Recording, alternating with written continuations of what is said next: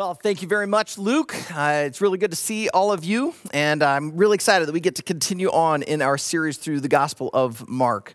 Several years ago, when my oldest daughter was in high school and my uh, second daughter was in middle school, one night they were setting the table and, uh, for dinner, and I remember a conversation taking place between them, and one of them said, "Hey, did you see that meme?" And they start talking, and I said, "Wait, wait, wait a second.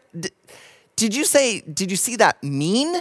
I heard M E A N, and the sentence made no sense to me. My daughter looked at me and, like, no, dad, duh, meme. I'd never heard this word before M E M E. So I, looked it up, and it turns out it's actually a word that's been around for a long time. The original definition of a meme is this a humorous image. I'm sorry, it's an element of a culture of, or system of behavior that may be considered to be passed from one individual to another by non genetic means, especially imitation. Uh, kind of like what we just heard Bridget talking about in Kids Creek, imitation. That was a meme. So think like a hairstyle or a fashion, that those would be memes. However, the word has been co opted and it now means this. So Oxford Dictionary updated their definitions to add a humorous image, video, piece of text, etc., that is copied, often with slight variations, and spread rapidly by internet users. Well, turns out I have been, I've known all about memes for years, even though I didn't know the word. Because way before Twitter or Facebook or TikTok were there to help pass along these memes, we had email. I remember back in the day, I used to get probably at least once a day some sort of textual meme in my inbox. And sometimes they were funny enough that I would forward them on. Sometimes they were funny, and got a chuckle, but I still hit delete. But the majority of the time, they were just dumb. I just hit delete immediately and promptly forgot about them. But every once in a while, a meme would stick with me and I would remember it. And there was one I remembered called How to Be Safe. Now, this was like 20 years ago. I didn't think I'd be able to find it, but I did some digging, and kids, guess what? I have found out of the archives, after doing an internet like archaeological dig, I have found this prehistoric data, this ancient meme called How to Be Safe, and I bring it to you today. Again, over 20 years old, it's ancient. The meme is How to Be Safe. Number one, avoid riding in automobiles. They are responsible for 20% of all deaths. Number two, don't travel by air, rail, or water because 16% of all accidents occur on these forms of transportation. So by this point, you're probably thinking, oh, great, I guess I'm going to just have to walk everywhere. Ah, sorry. Number three, avoid walking on streets or sidewalks because 14% of all accidents happen to pedestrians. So now you're thinking, oh, great, I guess I'm just going to be stuck at home. Well, sorry. Number four, do not stay at home. 17% of all accidents happen in the home. However, you will be pleased to learn that only 0.001% of all accidents happen in church. And these are usually related to previously known physical disorders. So, therefore, logic tells us that the safest place in the world for you to be at any time is at church. Oh, I wish that was true. Unfortunately, it is not. And, keep in mind, this is 20 years ago, way before any sort of pandemic that, where you may have been able to show up at church and end up getting the coronavirus. This is a, in a day and an age when people could show up at church and be hurt by hypocritical leaders, a, a critical spirit, by gossip, lies, twisted theology, division, verbal abuse, emotional abuse, even spiritual abuse. You know, these things may not affect us physically, so therefore they can't get put into the stats of physical accidents, but they wound us nonetheless.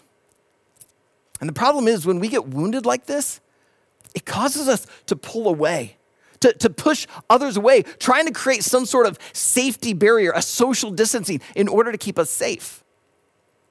But while social distancing supposedly works for uh, COVID 19, it, it doesn't work so well for our hearts. Because you see, when we find ourselves emotionally distanced from others, pushing them away, we actually put ourselves in a very precarious position.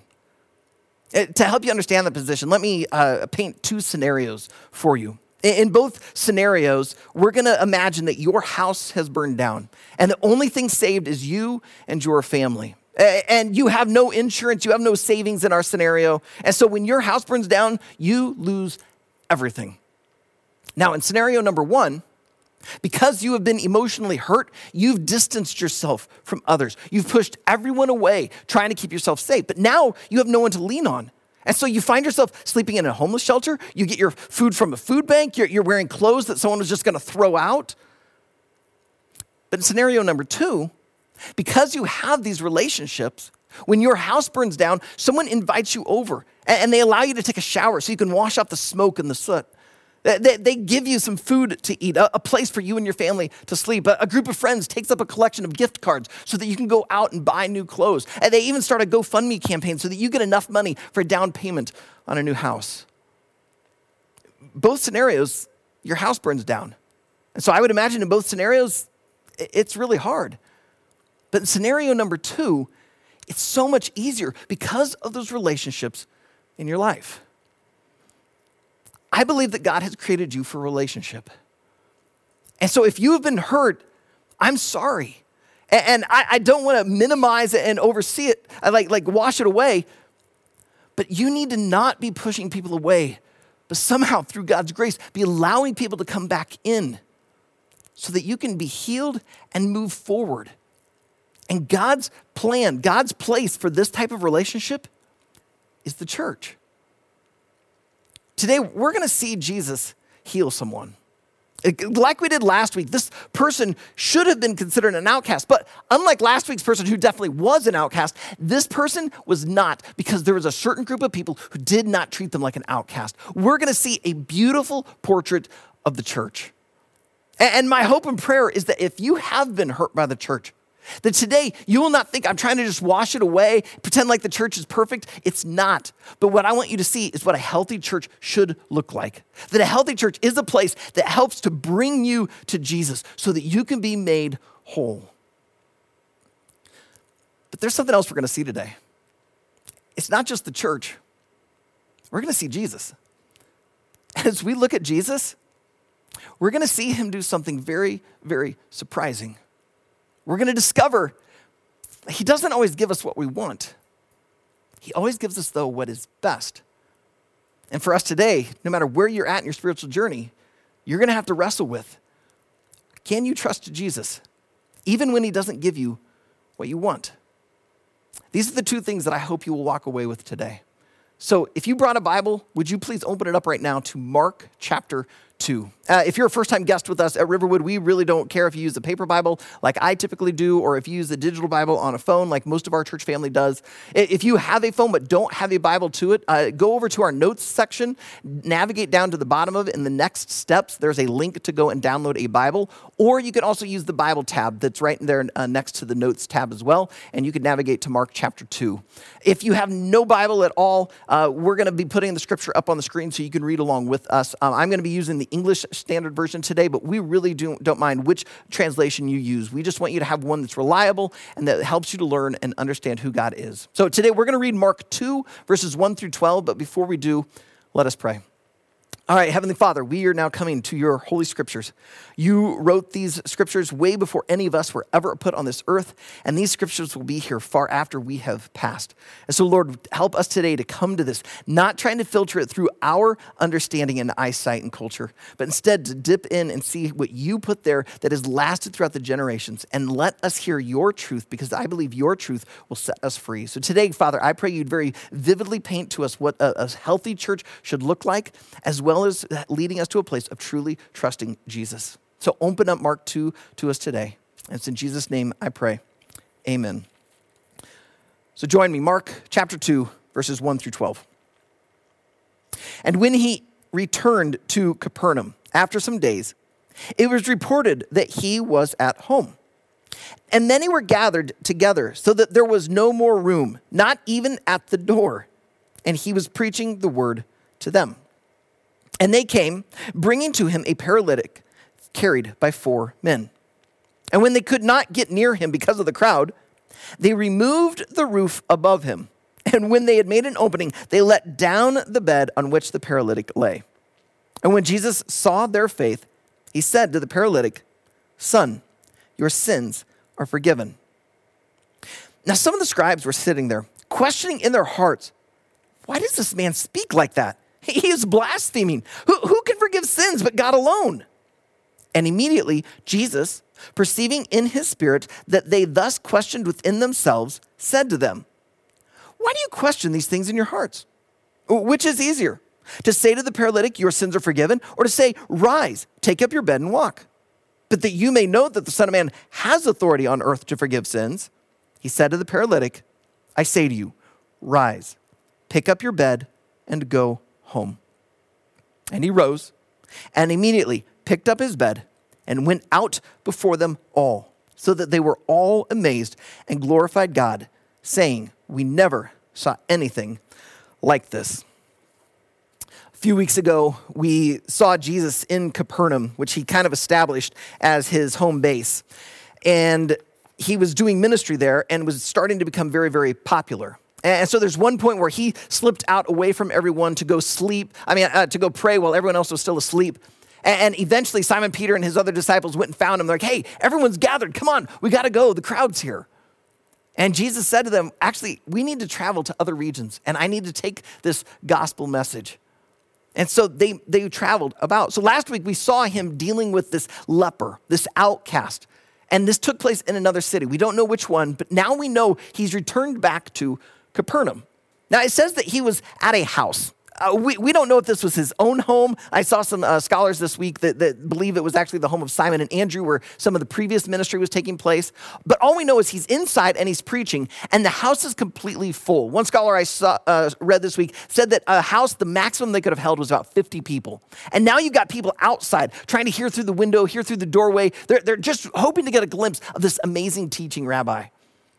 Well, the story says that these four men start carrying a paralyzed man on a mat. And as they approach the house, the, the, there, there's no way they can get in. Well, some of the houses back then, they would have had like a ladder or some sort of stairway up to the roof. Uh, they would use the roof area as like another uh, area for, for work or, or, hanging out. And what the, the ceiling was created by putting a bunch of branches across and then covering it with mud and letting it harden. And so these guys find a way up there, create this hole, they rip it out, and they lower their friend down to Jesus. Well, this, as you heard, created a very interesting conversation between Jesus and some of the Jewish scribes, and the story finishes with the man walking out completely healed. And today, as I said, I, I, want you to see two things. I want you to see the church, and I want you to see Jesus. But for us to truly appreciate these two things, we're going to need to look at this man on the mat first. I, I want you to imagine what his life was like. It, we don't know if he was paralyzed from the neck down or the waist down, but we do know he was kind of stuck on this mat. This mat was probably about six foot by three foot. And if he was paralyzed from the neck down, his entire worldview consisted of nothing but ceilings and cloud formations. He was literally looked down upon. And, and he was figuratively looked down upon. In, in the Roman Empire, where uh, Israel was under at this time, Rome had a very low view of anyone who had a handicap. In fact, they had a law that any baby born with some sort of handicap, some sort of deformity, was to be immediately executed. It was seen as a sign of weakness, and Rome was strong. So a guy like this, he would have been considered subhuman to the Romans. But it wasn't just the Romans that, that looked down on guys like this. Even some of the God fearing Jews did as well. In John chapter 9, Jesus is with some of his disciples, and they're at this pool called Siloam. And there is this blind man begging. And the disciples start talking about him as if he's not even human. I mean, he's right there. He can hear. He's just blind. But they start asking Jesus questions. They say, Rabbi, was this man born blind because of his sin or his parents' sin? They, they did not view him as like fully human and didn't honor him in that moment. That would have been the life of our paralyzed man in Mark 2. Most people would not have really honored him as fully human because he couldn't walk, he couldn't work, he would have been dependent on others, so therefore he was subhuman. Last week, I encouraged you to not insert yourself into the biblical story. I, I, cautioned you because to insert yourself into the story is to, to twist it. And, and what you do is you're trying to put yourself in a place and then receive what maybe someone got. And, and the temptation this week would be to, to put yourself in the place of the, the man, and then whatever Jesus did for him, that you would receive it. And so you would try to claim it, and, and, and God would heal you. But even though I, I don't want you to insert yourself into the story, I do think it's wise for you to empathize because you're really not that much different than this guy. I mean, you may not be physically paralyzed, and if you are watching this and you are paralyzed, you spend your time in a wheelchair instead of a six by three mat.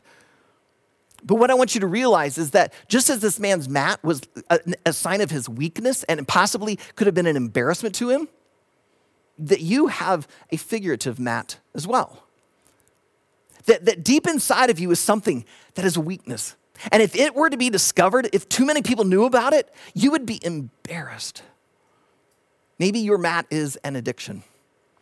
It, it, it, you've kept it secret, and if that secret were discovered, you, you'd feel like your world was just ruined. You'd be so totally embarrassed. Maybe your mat is a lack of trust. Like you, you don't trust your spouse, you don't trust your coworkers, you don't trust your friends at school, you don't trust your professor, you, you don't trust your God, you, you don't trust definitely a pastor, and, and sometimes you don't even trust yourself. And that lack of trust causes you to end up pushing people away. Or maybe there was an incident in your past that is your mat. Maybe you were raped. Maybe a, a loved one died very violently and suddenly. Maybe you feel responsible for that incident that happened.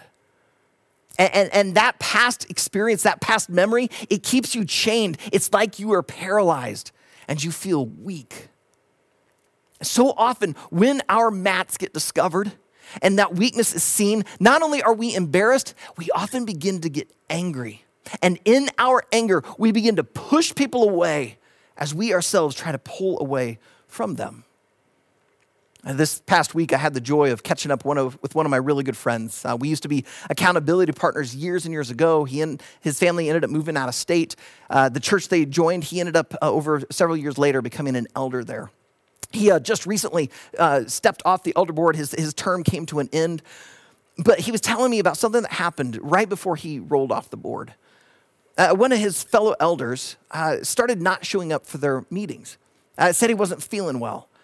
And it, it continued. It, went on just several weeks. And finally, he said, I, I think I caught a bug eh, from international business travel. Well, the problems continued, going on and on.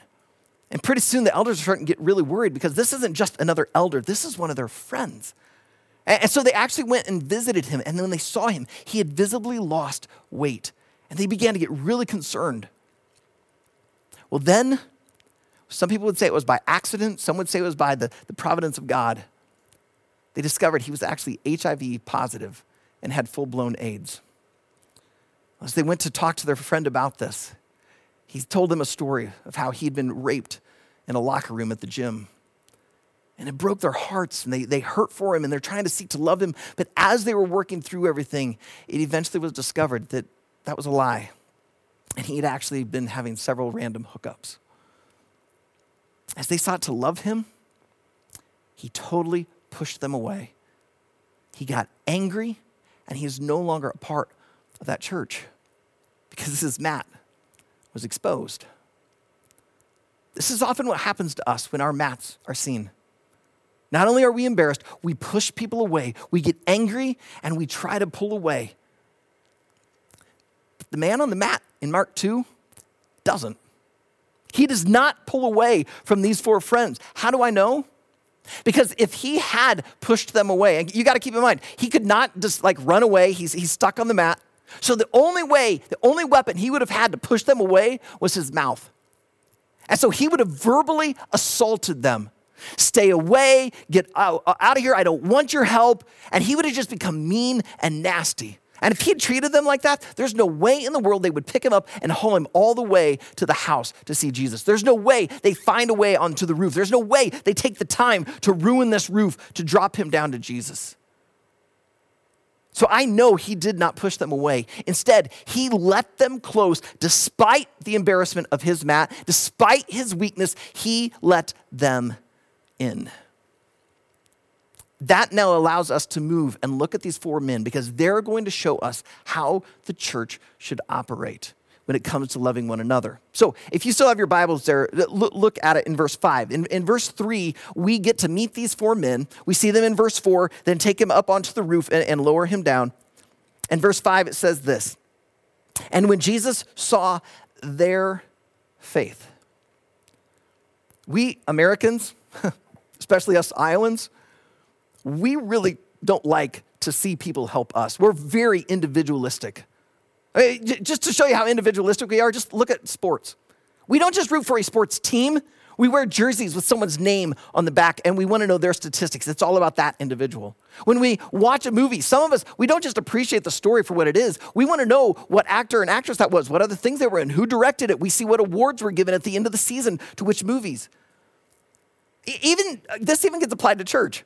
Like, we don't just talk about a church by its name, we even will identify it by its pastor. I've even heard people say, oh, Riverwood, isn't that Aaron Bird's church? By the way, no, it's not Aaron Bird's church. This is Jesus' church, and it's our church. But this is how we as Americans think it's all about the individual. But Jesus, when he sees that man coming down, he does not see the man's faith. It says he sees their faith. It wasn't about the faith of the one, it was about the faith of the five. He sees them as a whole. To me, this is a beautiful picture of the church. When Leanne and I were in Venezuela working at a school for missionary children, we would hold uh, services on Sundays in English on our school campus. We had quite a few short term missionaries, like my wife and myself, who didn't know Spanish all that well. And so we would worship in English during the school year. But when there was no school, we would often go out into the, the communities and join up with one of the local uh, Venezuelan churches. So we had some missionary friends that taught at the school and invited us to be a part of their church. So one summer we went and we joined them. Now, I, will just confess, I had four years of Spanish in high school and I barely know anything. Uh, I could tell you a few things, but they're not worth the time here. Basically, though, I would only get about 25% of the sermon. Uh, my wife was a little better at being able to listen and catch English, so she would get about 50% of the sermon. And so our friends would often have to translate and help us understand. And one day, someone stood up in the church and started talking, and they started telling us what, what they were saying and what was going on. And they said that someone else in the church had lost their job. And so they were trying to arrange meals for this, these people. And someone else spoke up and said, Hey, they, have got a broken vehicle. I can help get that fixed. And someone else says, Well, hey, we're going to watch their children so they can go out and apply for other jobs. We basically just watched this church on a Sunday morning surround this family to carry them, to walk with them through all of this. That's what these four men did. They walked with this paralyzed man by walking for him. And I want to point out four things that these guys do that I think we as a church could really learn from them. The first thing is that these guys were intentional. They were intentional. This was not four guys who were just walking around town who randomly happened to converge at this one spot where there just happened to be this uh, paralyzed beggar, and they're like, oh, let's pick him up. And then they just randomly happened to run into Jesus and find a way to get this guy healed. No, there was intention behind all of this. And that leads into the second thing. Not only was there intention, but they made a conscious decision. They made a decision. They chose to be involved with this guy. Uh, too often, we don't make the decision to get involved with other people because it just is then easier to kind of pull out. You know, we, we might attend a worship service, but we, we don't want to get involved in a small group. We, we don't want to get involved in a ministry area because if, if the pastor says something we don't like or there's some things that, that just don't go the way we think they should, it's just then easier to, to get out. So we just kind of keep ourselves isolated. We dip in just enough to get out of it what we want, but we don't make the decision to get into the relationships. And yet we're cheating ourselves and we're actually cheating then those other people. These guys, they chose to get involved in this guy's life. I mean, yes, he had a mat. He couldn't do anything for himself, but they didn't care. They loved him, they cared for him. And so they chose to be involved. And that leads then to the third thing that we see they shared in his suffering. These guys could have just looked at him and said, Oh, buddy, I'm so sorry you're paralyzed. That really stinks. I, you know what? I'm going to I'm going to pray for you. And then they just head off to their job. No, these guys took the time to get down there, to lift him up, to take the time. We have no idea how far they walked, to go through all the work of getting him up on top of the roof. It was, if it was just a ladder, I'm sure that was quite a, a, a chore to try and get him up there. They get him on top, they rip out the roof, and they lower this guy down. They shared in his suffering. Uh, some of you don't know, but uh, this March, uh, my family and I had to self quarantine. Uh, my wife took our two boys on a, a, trip for spring break, went and visited some of uh, her family, and then they get back, and two days later, the uh, governor of Iowa says, If you were out of state for spring break, we need you to basically self quarantine, self isolate for 14 days. And So we did. I had permission. I contacted the governor's office and found out that as a, a faith leader, I had permission to still come down here and record these uh, sermons, but otherwise, we were supposed to be stuck at home, which meant we weren't supposed to be going to the grocery store or, or going to the gas station or go anywhere, which meant we had to rely on some of you. And I'll be honest, it was hard. I didn't like it because I was perfectly capable of going to Walmart myself. And yet, I had to let someone else do this for me. And you guys did it with joy. You, you, said it was no problem. You were happy to pick things up for us, to drop them off on our step. You said, hey, if you need anything else, don't hesitate to let us know. You shared in our suffering. That's what the church does. The church is intentional. They make a decision to serve, they share in each other's suffering. And then the fourth thing we see is that they didn't just talk, they did.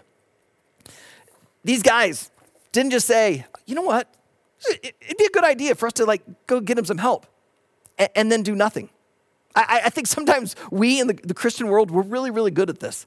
We know the Bible verses about serving other people, and so we talk about it, but then it's just so easy to get caught up in our own little world. These guys didn't do that. They actually followed through on what they said they would do. And they didn't do it out of duty. If this was duty, when they showed up at the house, they would have said, Oh man, it's, it's too full. Oh, well, hey, we tried. No, these guys were committed to their friend.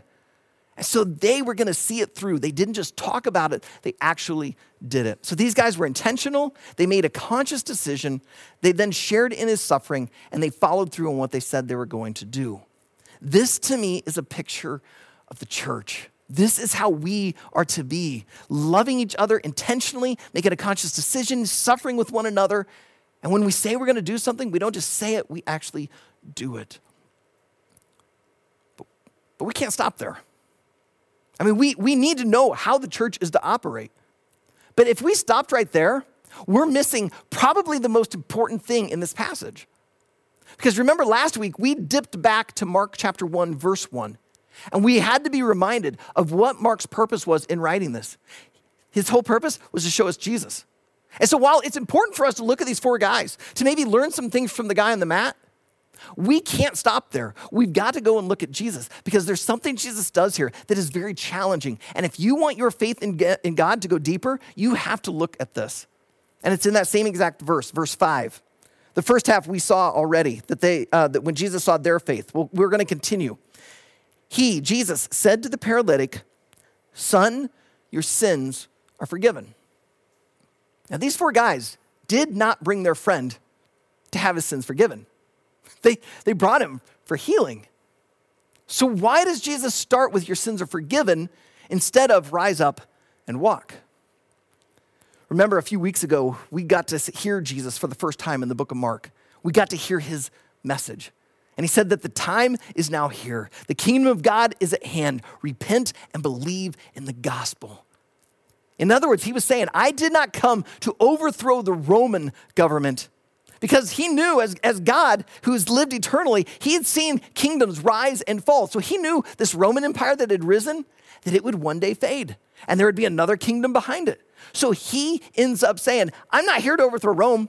I'm here to overthrow the kingdom that has been ruling and reigning spiritually since Adam and Eve ate of the forbidden fruit. I've come to overthrow sin. And so for Jesus, the more important thing was to deal with this guy's spiritual needs than his physical needs. You know, see, Jesus knew that in, the, in heaven, this guy would be running and walking. So in Jesus' mind, this paralysis, it, it's temporary. What Jesus knew this guy needed was the spiritual change, the forever change. That is why Jesus starts with, Your sins are forgiven. So this guy, he came looking for the physical healing, but that's not what he first got. He got the spiritual healing because Jesus knew that what he needed wasn't just freedom from the imprisonment of his mat, he needed freedom from the imprisonment of sin. Too often we come to Jesus for what we're hoping to get from him. We, we, we come to him asking for a new job. But maybe the reason he isn't answering that prayer is because he's wanting us to learn to depend upon him. Sometimes we pray for something new, like a new car or a new house, but maybe God isn't giving us that because He's wanting us to learn contentment. Sometimes we pray that He would remove the addiction from us, but He's not removing it because He wants us to replace the addiction with Him. Too often we come to him wanting something on the surface, wanting something physically, wanting something in this world. But the reason he doesn't give it to us is because he wants to give us something better. The Apostle Paul had a very similar type of moment. He had this mat. He called it a thorn in the flesh. And he tells us in 2 Corinthians chapter 12 that he prayed three times for God to remove this thorn, this mat from him. And here's what he said God responded with. This is 2 Corinthians 12, verse 9. But he, God, said to me, My grace is sufficient for you, for my power is made perfect in weakness. In other words, Paul's attention was all on this thorn. We don't know exactly what his thorn was, what his weakness was. But what we do know is that he kept praying, God, take this away. And God basically says, No because my power is made perfect in your weakness. And Paul goes on to say, So therefore, I will boast in my weakness. I will trust God. Because Paul knew that if God says no or God says wait, it's actually for his best. Which means you have to ask yourself Will I trust Jesus?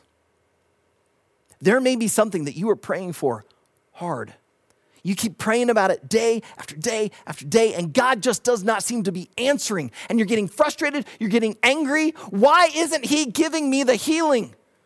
Because maybe God is saying, I've got something better for you. And so, can you trust Him? Can you trust that when He says, wait, it's because He says, I've already given you the best? And if you're not a follower of Jesus, I want to invite you, put your faith in him. Jesus came to earth to die on a cross for your sins. And he now invites you to follow him. He rose again from the dead so you don't have to follow some dead sage. You can follow a risen Savior. But too often, when someone says, okay, yeah, I'll follow Jesus, we put a, a on there. We'll say, well, yeah, I'll follow him, but I need a spouse. I'll, I'll follow him, but I need a new job. I'll follow him, but I, I need more money. And we come to him wanting some sort of benefit.